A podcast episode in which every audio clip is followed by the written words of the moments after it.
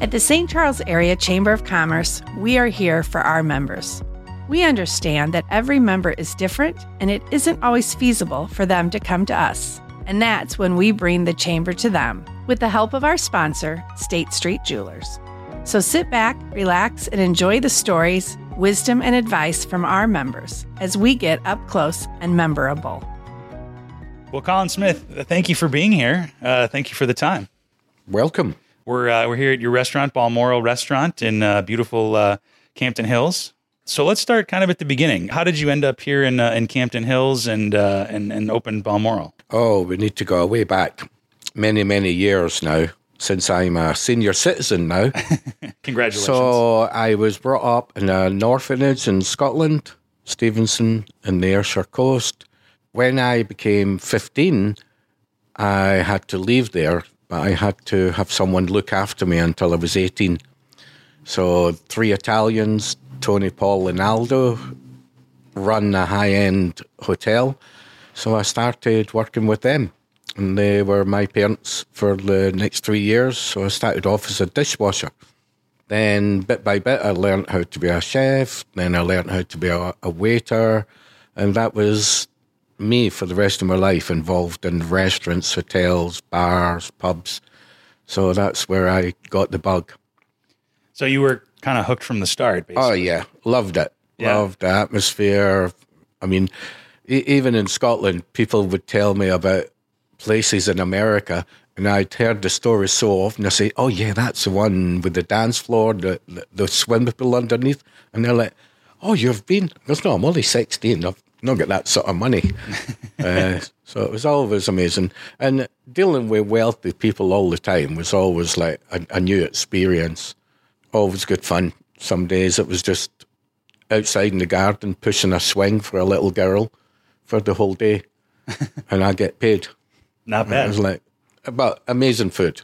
You know, you said you, you, you were born and raised in Scotland, but uh, when you turned 15, it was three Italian people. You know, how did you learn to cook from them? Uh, well, I never learned to cook from them. They were the owners. Uh, I learned to cook from the chef. So next to the dishwashing section, there was a vegetable section, and I used to waiting for dishes coming in. I'd ask the vegetable chef, "Why are you putting them into cold water? You've just boiled the water and cooked them. Now you're putting them into cold water." And he would tell me all the reasons uh, how the vegetables were cooked and what was the best way. And one day he was off work and sick for a week, and the, the head chef says, Have you really been watching what was going on? I was, Yeah, I think so. So I now became a chef and never washed dishes ever again, I think. it's probably a, a nice upgrade, huh? Yes, it was.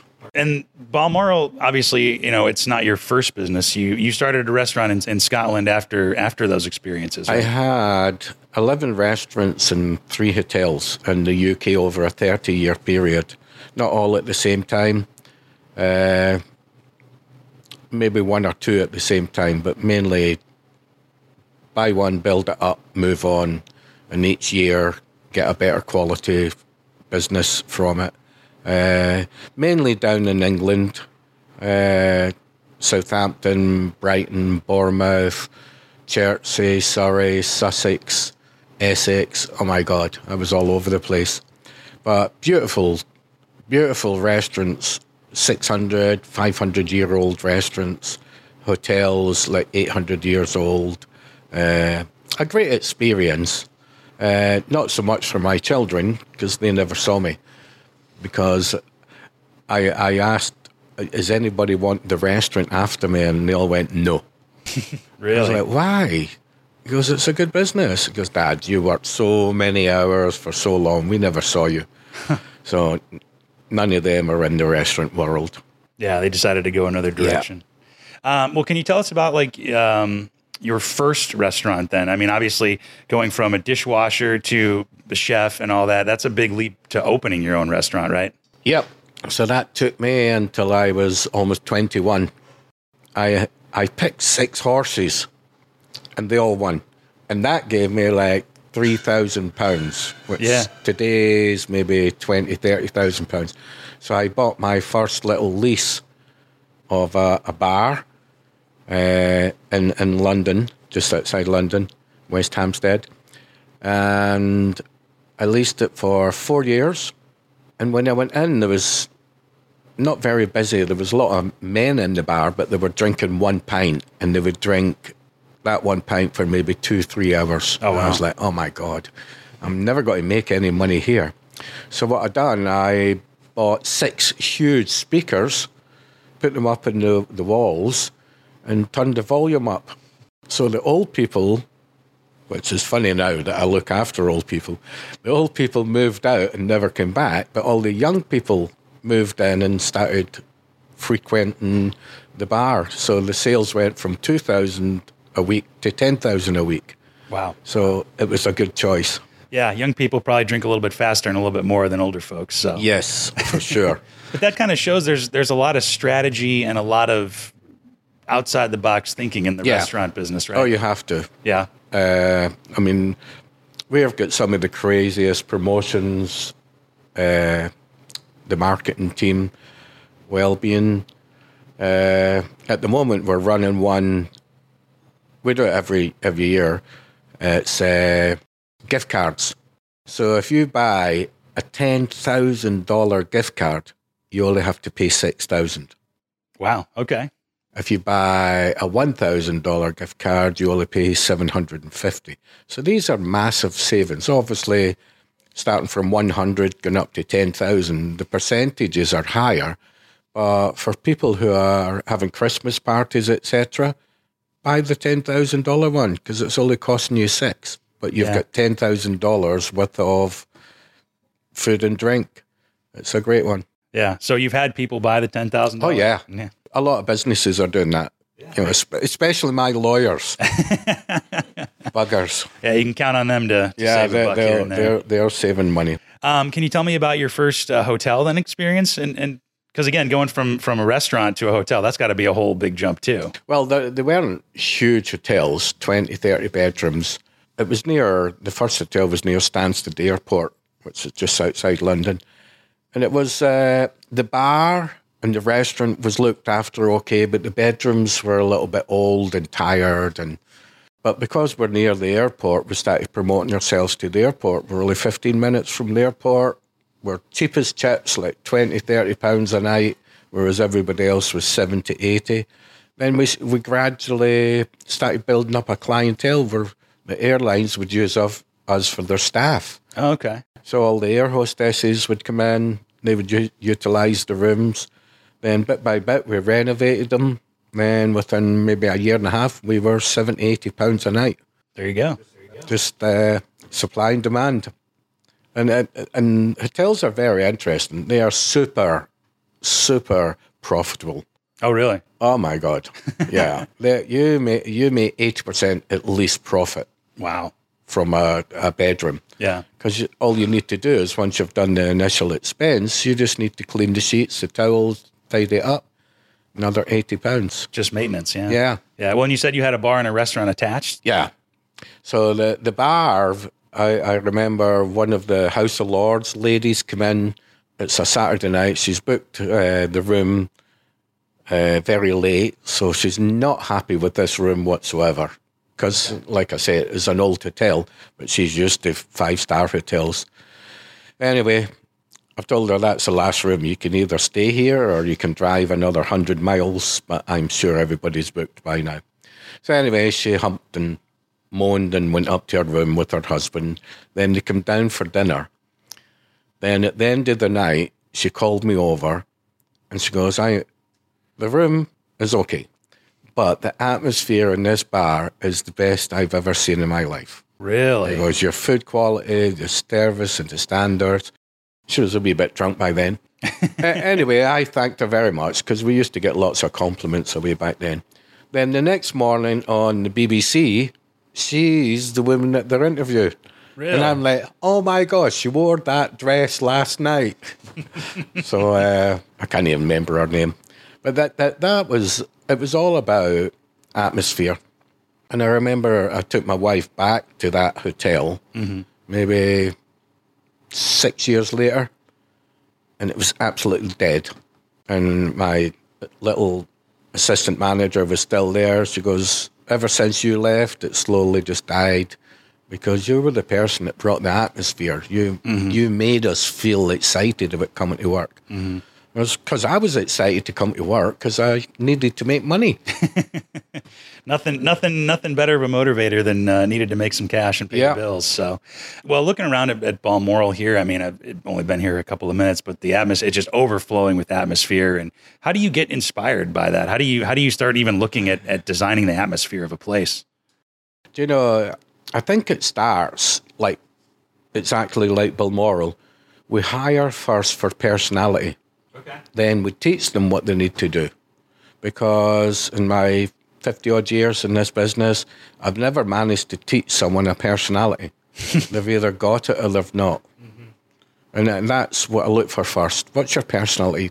My, my manager says, I'm not very good at inter- uh, interviewing people. He goes, don't interview them. Check their personality. Ask what they like to do. What do they do for fun? How do they treat other people? You know, what, what makes them tick? Don't ask them about what experience you've got. It doesn't matter. If you were interviewing doctors, yes, you would ask a lot of what experience do you have, Yeah. not about his personality. But when you're dealing with the general public, it's your atmosphere. And people really remember you. Somebody says, Oh, they're all. I remember somebody saying, These customers that come in, they're always complaining. Why are they always complaining, Colin? I was, Well, do you think they're really got to jump into their car, drive 30 minutes, 40 minutes to come to your restaurant, have your food, and go, You know what? We're going to complain about this restaurant tonight. No, they're not. They jumped in their car, they drove the 30 miles, they had your food. Something was wrong. They had an experience in their mind, and you didn't make it happen for them, so they complained. It's not their fault, it's your fault. And once I explained that to him, his business started to grow because they started to realize when people make an effort to come to your business, look after them because they've got an amazing amount of choices to go elsewhere. So that's all it is. Yeah. Well, and, and like you said, yeah, they're investing their time and their money and, Yeah. and their expectations. So, And they don't go out there to complain. right. Right. They were coming for an enjoyable evening. Right. Yeah. That's fine. It's fine. I'm just picturing somebody getting in their car. You know what? Let's go out, honey. Let's go complain tonight. Yeah, And that's what I tried to explain to them. Well, getting back to the timeline a little bit. So you were obviously hugely successful in the UK um, with you hotels, bars, restaurants, high praise um, from there. So how did you end up coming to the US? Well, this American woman used to stay at one of my hotels. Okay. And over like a year and a bit, we got to know each other quite well. We started dating. We would always dine in the hotel. And one night I said to her, You know, I know other restaurants. We don't need to eat here all the time. and that was the start of our relationship, which we dated for another year and a half. America to the UK, backwards and forwards. Then it was one day I looked at my phone bill and it was, wow, that is like £1,200. Oh my God. Go check your phone bill. She goes, oh my God, mine's is like $3,000. I was, one of us needs to move. And she had two children, so she couldn't leave the state of Illinois. I had one boy with me, so I could leave. So we packed up our bags, sold everything, and came to America. Just like that. Just like that. It wasn't that easy. You had to get green cards and lawyers and blah, blah, blah. Right. It was, it's a slow process. Probably took about a year. So she was from Illinois. She was from St. Charles. We got divorced 12 years later. That was a bummer. So for about one year, I hummed and had what we got to do now. And I thought, you know what? I'll open up a restaurant because I know how to do that. Sure. Because I worked with my ex-wife's business. So I thought, you know what? I'll open up a restaurant and see if I could have been successful in America like the UK. Would they like the food, etc.? So I started looking around St. Charles, Geneva, Batavia, Elgin. I was looking for, I had the restaurant in my mind, but I didn't see the building yet. So there was, I think, six places up for sale. I went in, looked at them, looked at their kitchen, looked at their revenue, looked at their online reviews, and I didn't want to start at the beginning. Okay. So remember the 11 restaurants and pubs that I had? Nine of them were backdropped two years after I left them. And this is the reason why. Because they tried to change the atmosphere and the image and the name and the food quality straight away. Once you start doing that, people don't come back. Yeah, they know what to expect coming in, and then once you start messing with it, or it's Yeah. it's no good. So that's what happened in, when I was looking for my restaurant. I didn't want to follow someone else. Uh, I didn't see anybody else successful enough for me even to buy into their business. So I started looking around for another building that had never been a restaurant. So in my mind is okay, if we do this right, no customers, no reviews, no standards, start from scratch. Doesn't matter where we are, people will find us. So Campton Hills, what I love about here, nice little village. It's only three miles from St Charles City Centre, six miles from Geneva, seven miles Batavia. So it's, it's, it's we're still got in the catchment area. But what I loved about this is the 400 cars that can park here Oh wow, okay. and uh, no reputation. And the first year we opened, we started winning awards, maybe 20 plus awards for the food, the decor, the romance. It was just like, and ever since that, we've been voted the best restaurant in Kane County for five years. Wow. Well, congratulations on that. Thank That's- you. It's very impressive. Um, and if somebody's never been here before, Balmoral is a Scottish restaurant. You said you had that idea right from the start. Correct. Can you tell me a little bit about your thought process behind that? Well, think how many Italian restaurants you know, how many Mexican restaurants you know, how many burger restaurants. I, I didn't want to do anything like that. I wanted to try and keep it as original as possible, as if you were dining in Scotland. So you won't see hamburgers or burgers on our menu. You won't see chicken wings or pizza. You won't see any of the traditional American food. Uh, it'll just be Scottish food done to a high standard. So rabbit, pigeon, pheasant, venison, wild boar, salmon, trout. Uh, the list goes on. Wow. What is your favorite dish here at Balmoral? It's not on the menu. Oh, secret menu. Yeah. No, it's mince and tatties. I can't put mince and tatties on the menu. Uh, my second one would probably be the Manor House duck. Okay. Outstanding for flavour. Let's say somebody's never had Scottish food before. Maybe the only thing they've heard of is haggis or something, and they're reticent right, Yeah. to try. What would you recommend as a first dish to kind of dip your toes into the culinary world of Scotland? Same thing I say all the time. Try something you've never tasted before. There's at least 20 items on the Scottish or menu. Uh, no other restaurant serves because they're very difficult to prepare and cook. You know, there's nine chefs in there, six or seven of them on duty at any one time at the weekend. So, and everyone's made f- fresh, or soups or sauces. We don't buy in packets or anything. We don't buy in ready-made food. It's all from scratch. Mm-hmm. That's cool. And that's, I mean, that's probably only one part of the unique kind of experience you offer here, right? What what else kind of that's unique to Balmoral uh, is is that you have on offer here? Well, you've got over 150 whiskies to choose from, ranging from $10 to $400. And believe me, some people buy the $400 shots because they understand that this is a very rare whiskey that you'll probably never ever touch again. Uh, uh, all your plates are Royal Albert, fine china, gold plated cutlery, crystal glasses, nice decor inside, very comfortable. Staff are just like out the world. Yeah. All all been hired for their personality. And I love when I read the reviews where the customer says, you know, you can tell this restaurant is well run because the staff work together. Mm-hmm.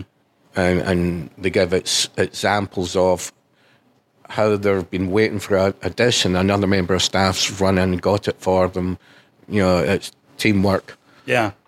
Well, and we, you talked about hiring for personality and um, you know that's one of the things that makes your team so special. Is there anything else you kind of look for when you hire somebody or when your team hires people that makes makes the team special? The leaders. There's three leaders. There's the bar manager who leads the bar. There's the restaurant manager who leads the restaurant, and the executive chef who runs. And they're the only three people that I really communicate with mm-hmm. because it, it, their role is to pass the information down. Mine is to watch to see that the information's got to the bottom person, i.e., the dishwasher. Mm-hmm. Hey, what are we doing this week? And if he doesn't know, somebody's not passing the information down. So it's all about communication. Okay. Yeah. If the person at the bottom isn't getting it, then there's a breakdown somewhere that, yeah. And your job is to figure out where that is. So who's not talking? Yeah. Yeah. Well, let's talk about what's the secret to keeping your team at its best and keeping people working at the restaurant loads of money. like it. Good answer. Do, do you know over 50% of Balmoral's income goes to staff? Oh, wow. And that's what my accountant says as well. Wow, why do you pay so much? And yeah. goes, you know what? I don't want to work anymore. And if I have to come to work, I need to let one of them managers go because I would fill their role. Mm-hmm. But I don't want to come. Uh, and I earn enough money to have a good lifestyle. But I want them to also come to work 100% focused, not worrying about bills or how they're going to survive or where their next meal's coming from. I want to pay them a real good salary where they don't need to worry about these things. And I've still got over 70% of the original staff. Wow, from five years ago. Yeah. Because I mean, I, I don't you don't need me to tell you the restaurant business is competitive and people will jump from one place to another and no, I don't have that problem. I would hope. I I imagine you probably have a wait list of people who want to work here. Yeah, but we're, we're it's. You would think it's easy to find someone, but it's very difficult to find the right personality mm-hmm. that fits in with not just you, but your team. Uh, if you've got a, a person who's aggressive and the rest of your staff aren't aggressive, they're more team players, that aggressive person can break the whole team up. And we've had people, I've had to let people go because they're just too aggressive with the customer and with the, the staff. They're, they're trying to change something that doesn't need changed.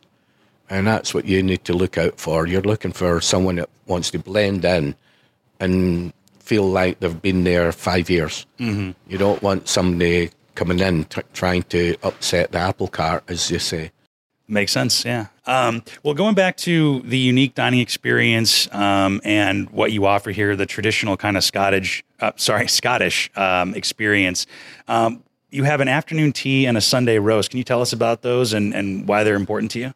Sunday roast. Oh my God. Everybody needs to eat a Sunday roast. It's like your meat and six or seven vegetables, potatoes, Yorkshire pudding, gravy. Everywhere in the UK, every Sunday, 80% of all the food served on a Sunday is a roast dinner. Okay. So I, I, we're gaining momentum. It's not 100% yet, but uh, it's a fantastic meal. Then afternoon teas, there, there's some people call it high tea, but high tea is completely different from afternoon tea. So afternoon tea is little savoury bites little savoury sandwiches and, and sweet cakes and biscuits, scones with cream and jam and tea, different types of Scottish tea. So that's more in between dinner and lunch. Okay. High tea is exactly the same as afternoon tea, but with a, a full meal attached to it. Gotcha. And that was for the workers coming home at night they didn't get their afternoon tea, so the farmer's wife or the housewife would make an afternoon tea plus their main dinner. So that's high tea. Gotcha. And you offer the afternoon tea experience here? Yes. You don't need to drive drive into Chicago because we have tested all the Chicago restaurants and our still outperforms and still gets talked about when we mention X amount of hotels in Chicago. They're more expensive than, than us. You have to drive for at least an hour and a half. You have to pay fifty to seventy dollars just to park. Then you need to drive all the way back. Just come here. It's a lot easier to come here. yeah. Easier come here. And it's done properly. What time is? I mean, obviously, if it's done properly, there's a set time for for afternoon tea, right? Between 2 and 4 p.m., Monday to Thursday only. Okay. And you need to book because the chefs, we're here like 9 o'clock in the morning. The chef is preparing the afternoon teas for today. Oh wow! So it's done every It's single day. Every single day. yeah. That's why we need 24 hours notice mm-hmm. to make sure that the chef knows how many people are coming, so what he has to cook for the day. Part of doing it the right Yeah. way. Yeah, And it that's why it's like it's 16 different items on your plate. So it is a lot of food. A lot of people take out home.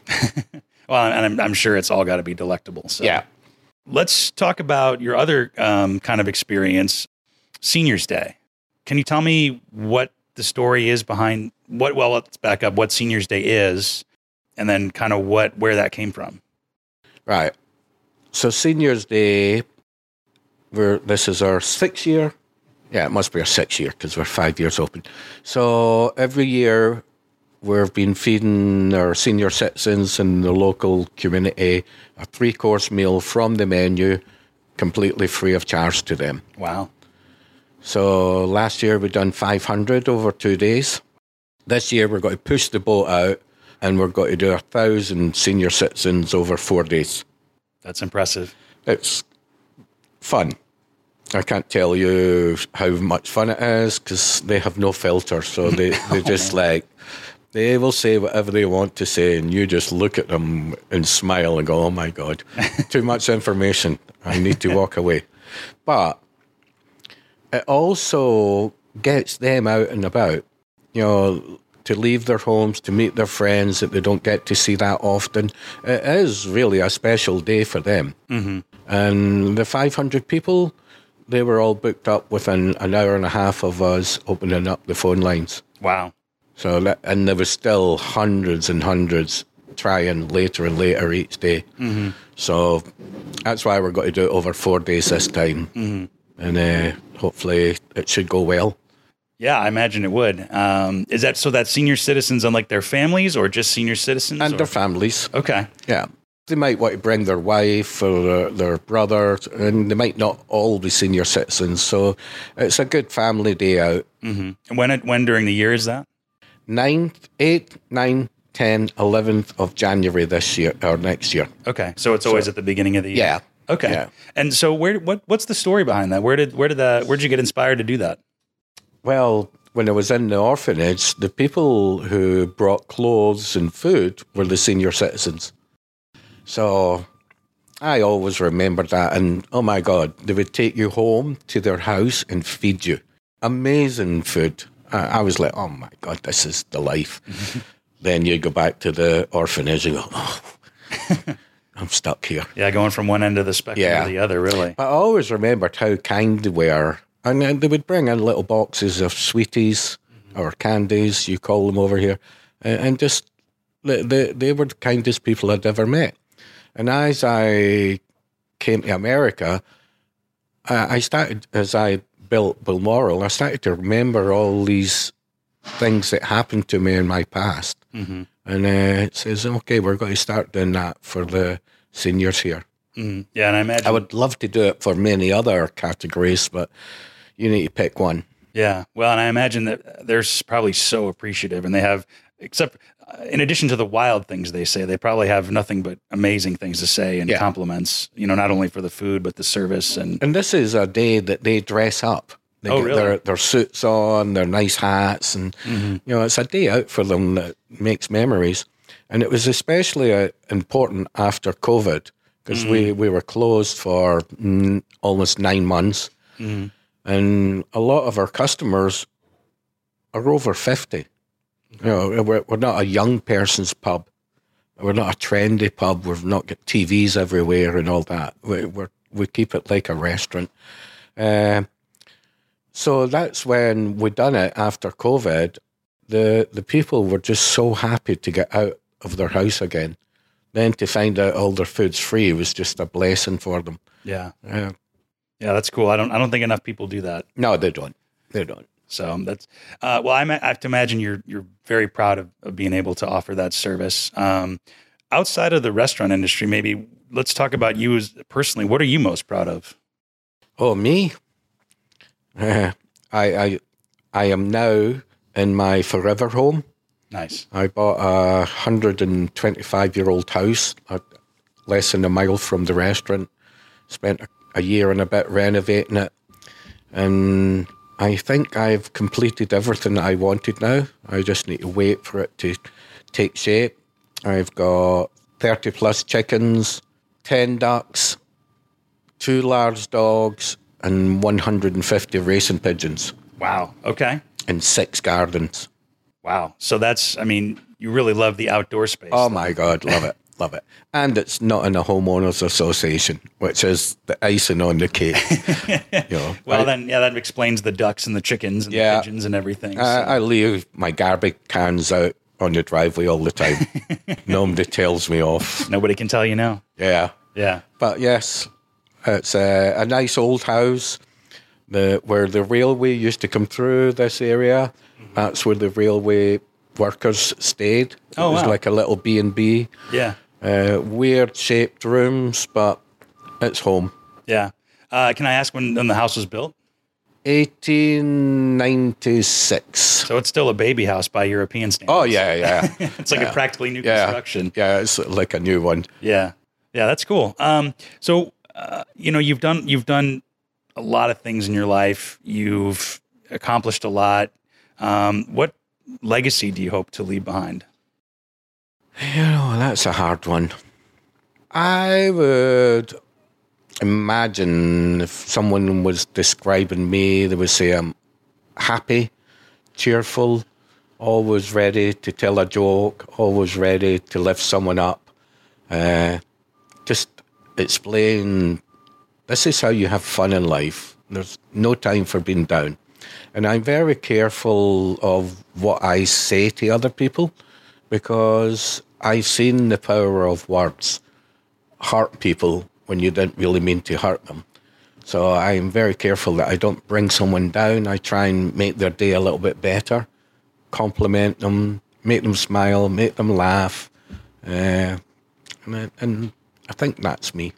Maybe people come to the restaurant 50 years from now and it's still standing and still Scottish. It's not been bought over by a chain or it- it's still the original. Well, hopefully these Union Jack chairs Oh, are still here because these are super cool. So I know that the Scots are a proud people. Correct. What does it mean to you to be to be Scottish, and what does it mean to you to be Scottish in the U.S.? Oh my God. So, a mathematician came to me about six months after I opened and says that this restaurant's going to be amazing. Mm. How do you know that? One third of all Americans can trace their history back to Scotland, England, Ireland, or Wales. So you've got over 100 million potential customers that will come here. It's more out of the And I thought yeah. about that and goes, God, he's right. Because, and a lot of people do come who have never been to Scotland to check where their heritage is. You know, me and you, 23 and all that. People are looking back to see where they came from. And um, the, the amount of customers that come in here and say, my great granddad's Scottish, my granny's Scottish, Irish, you know, it's good. Well, I think that uh, that's probably a good spot to end on. So, Colin Smith, thank you so much for taking some time to to talk to us, and uh, we wish you the best of luck with Balmoral, and we can't wait to try some Scottish fare. So, Thank you. thank you. Thanks for listening to Up Close and Memorable. Special thanks to Camel Creative as well as Both in Pictures for making these possible.